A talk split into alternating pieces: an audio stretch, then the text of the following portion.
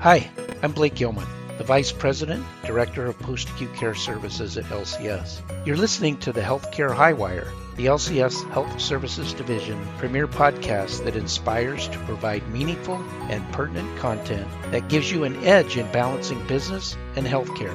Thank you for listening to this episode. We hope you enjoy it.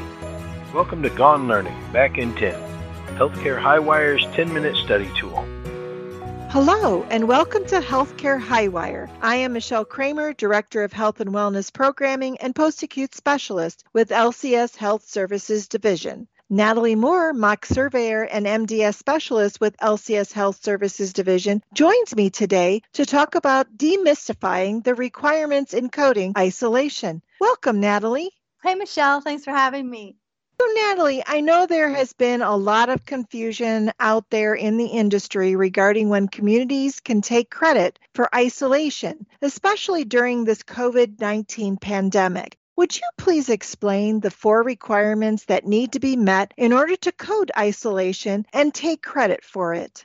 Absolutely. So we can only code single room isolation when all of the four following conditions are met. So first, we need the MD to diagnose, have a positive test of active infection, and that infection has to have a highly transmittable pathogen that was acquired by physical contact or airborne droplet transmission. And then the second criteria, we have to have precautions that are over and above standard precautions. So not just gloving up like normal. You've got to have a mask on, something over and above that standard precaution that we take. And then the third criteria, the resident must remain in a room alone and cannot have a roommate. So we cannot emphasize this enough. They have to be in a room by themselves. And then the last one is the resident must remain in that room, and all of their services have to be brought into the resident. So therapy, activities, dining, everything. The resident cannot leave their room. Everything has to be brought to them. So you cannot take credit for isolation just because the resident has a COVID-19 medical diagnosis?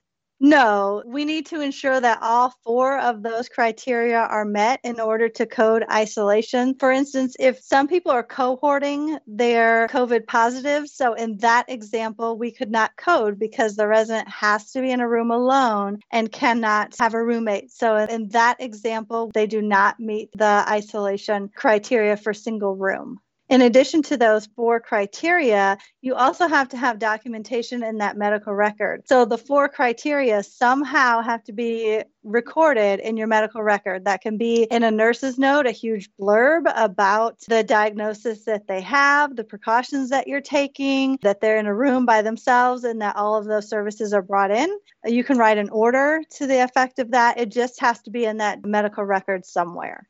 I agree that documentation is very necessary. So is there anything else that we need to be aware of when coding isolation?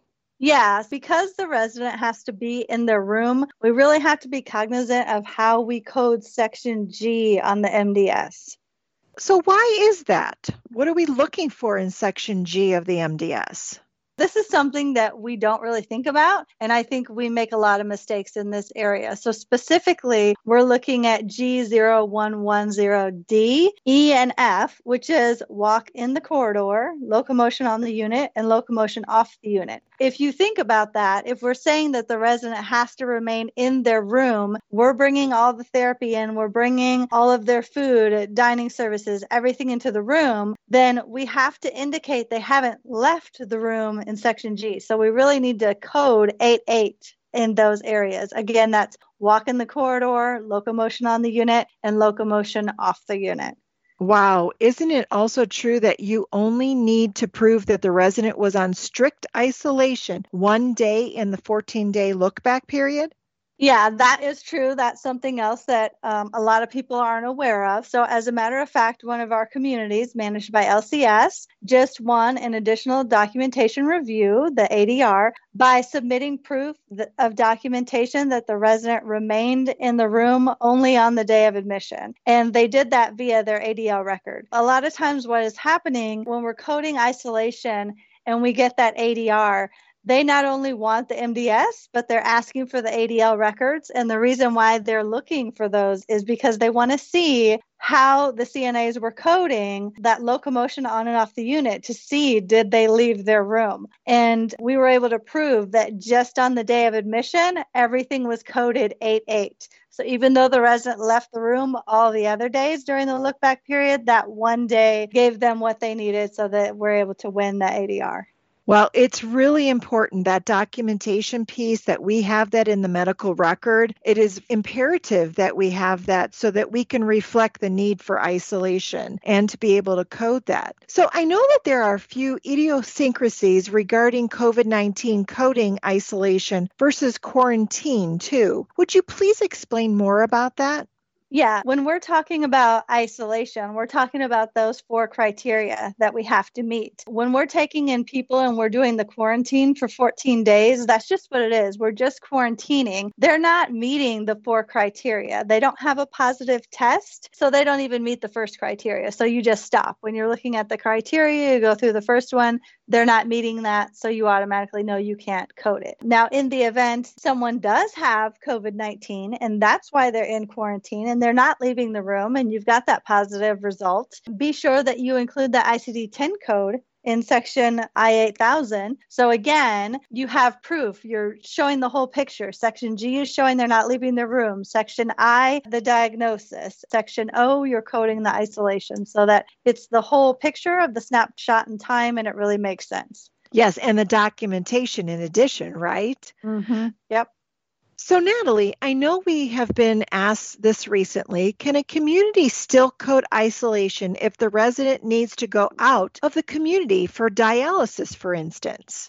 Yeah, so this is a question that throws people off quite frequently. So if you guys just go into your RAI, into Chapter 3, and look at pages 06, it states that if a facility transport a resident who meets those four criteria for the single room isolation, they go to another healthcare setting to receive medically needed services. They even give the example of dialysis, chemotherapy, blood transfusions, etc., which the facility does not or cannot provide. They should follow CDC guidelines for transport of those patients with the communicable disease, and they may still code 00100M for the single room isolation, since isolation is still being maintained while the resident is in the facility. So short answer is yes, still code isolation for your residents who are going out to dialysis.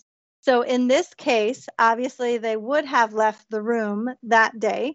So you would code G appropriately, saying how much assistance it took them to move on and off the corridor. And in the event that you do have an ADR, just remember to quote the RAI and provide documentation and proof that the resident went out to dialysis but maintained those in-room isolation on all those other days.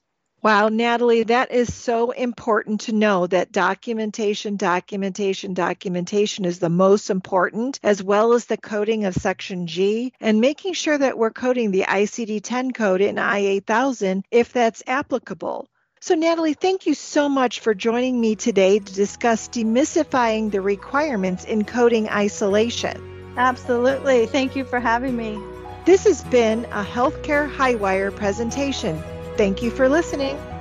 Thanks for joining us on Gone Learning. See you next time. Legal disclaimer. Life Care Services LLC is not engaged in rendering legal advice. Therefore, any information provided in this podcast, although intended to be correct, is also not intended to replace or supersede the advice of your legal counsel. Also, thank you to Ben Sounds for the music provided in this podcast.